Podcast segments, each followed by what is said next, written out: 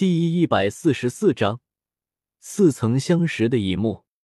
萧炎的一声呐喊，成功的将众人的目光吸引了过去。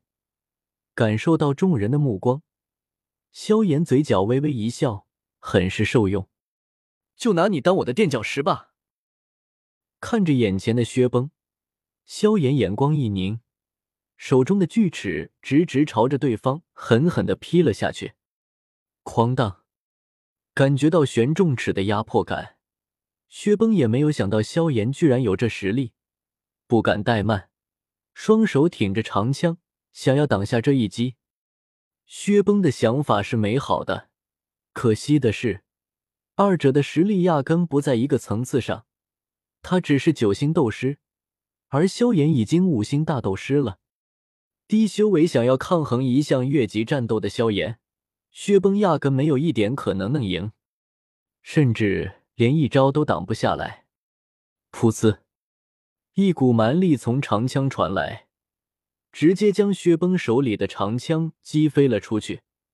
而他本人也在吐出一口血之后，成功的倒在了地上，领了盒饭。尼玛，薛崩，你是收了多少钱？特么的这么配合演出！看到薛崩连萧炎一招都没有接住，直接倒下了。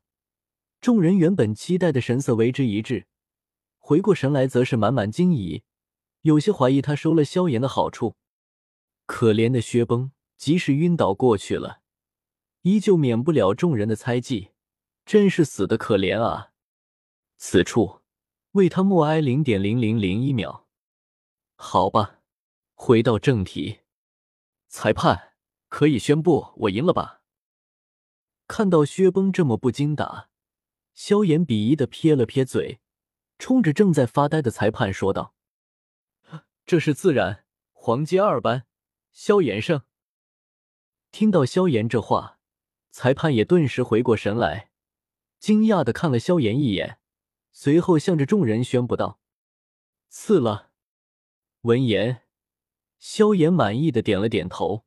提起插入地板的玄虫尺，目光看着不远处的薰儿，露出会心的笑容。萧炎哥哥，见此，薰儿也忍不了了，直接冲着过来，一把抱住了萧炎。此处的甜言蜜语少儿不宜，一千字暂时省略。我靠靠靠！萧炎和仙儿的狗粮，众人还没有吃完。现在居然萧炎他们又开始撒狗粮了，众人顿时忍不了。他妈的，老子祖传的大刀还没有送出去，老子先用用，砍了这该死的家伙再说。我支持你，真他妈太气人！老子心脏才缓过来，又看到另一个女神沦陷了。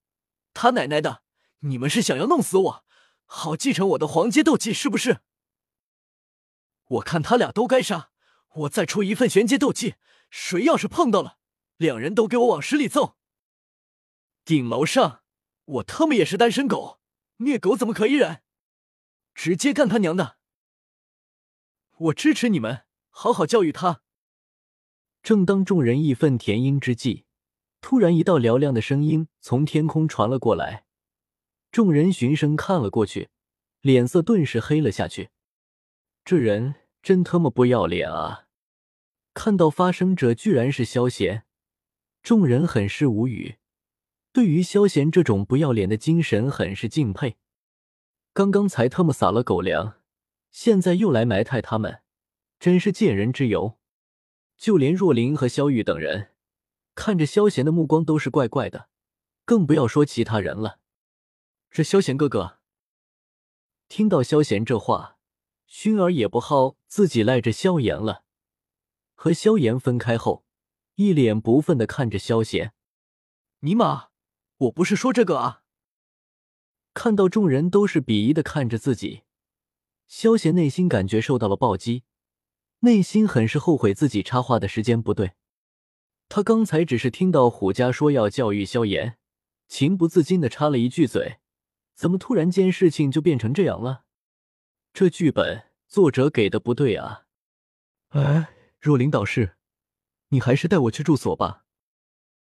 萧贤表示自己很受伤，不想这个伤心的停留，来到若琳的跟前，开口说道：“好吧。”他其实是赶路有些累了，心里一点事都没有。住所？你哪来什么住所？闻言，若琳顿时气冲冲的说道：“你特喵的请假这么久，我为你保留名额就不错了，你还想我为你预留一个住所？你他妈怎么不上天呢？”听到这话，萧贤感觉心更累了，一头倒在了筋斗云上面。当初不是说好了？天赋优者待遇从优，感情都他妈是骗人的啊！现在的招生游说，他要是再信，他就不信邪。还有，你等下还有比试，你要是赢了，我就给你安排一个房间。看到萧贤一副生无可恋的的样子，若琳嘴角忍不住一笑，想到对方慵懒的性子，若琳顿时保证道：“不用了，我还是弃权吧。”等下我去仙儿的住处就好了。摆了摆手，萧贤压根没心思和大斗士若姬打，断然拒绝说道：“你不行，男女有别，你不能这样干。要是你赢了，我保证给你一个舒服的住所。”听到萧贤想要弃权，若琳哪能答应，板着一张脸，瞪着萧贤，训斥道。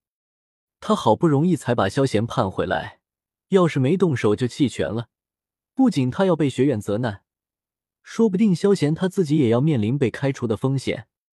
事情绝对不能够如此发展下去。要是知道若琳此刻在担忧什么，恐怕萧贤会直接宣布弃权，然后就能够心安理得的以探亲的名头，在迦兰学院悠哉悠哉的过日子，不用被迫修炼学习。也不用担心被人修炼吵醒，睡觉睡到自然醒，做梦做到日朝夕，这才是人生的巅峰啊！这样的话，那也行。闻言，萧贤不禁点了点头，同意了若琳的提议。来到迦兰学院，他不能够没有住的地方吧？当然，舒服的住处，那自然更加好了。嗯。你这一身五品炼药师长袍哪来的？这可是炼药师的大忌，快脱了！突然间，若琳注意到萧贤身上的衣服，顿时瞳孔一凝，心里有些发虚的瞥了瞥炼药系方向，小声急促催促道：“啊，你说衣服？没事，挺舒服的。”突然间，若琳扯到衣服上面来，萧贤直接摆了摆，一脸的无所谓。衣服又不是偷来的、抢来的，自己穿自己的衣服又没有犯法。你看到萧贤还是不把这事当成大事对待，若琳对于萧炎的性子有些无可奈何。想到这里是学院，应该不会有人计较才是，所以若琳也没有多言。本章完。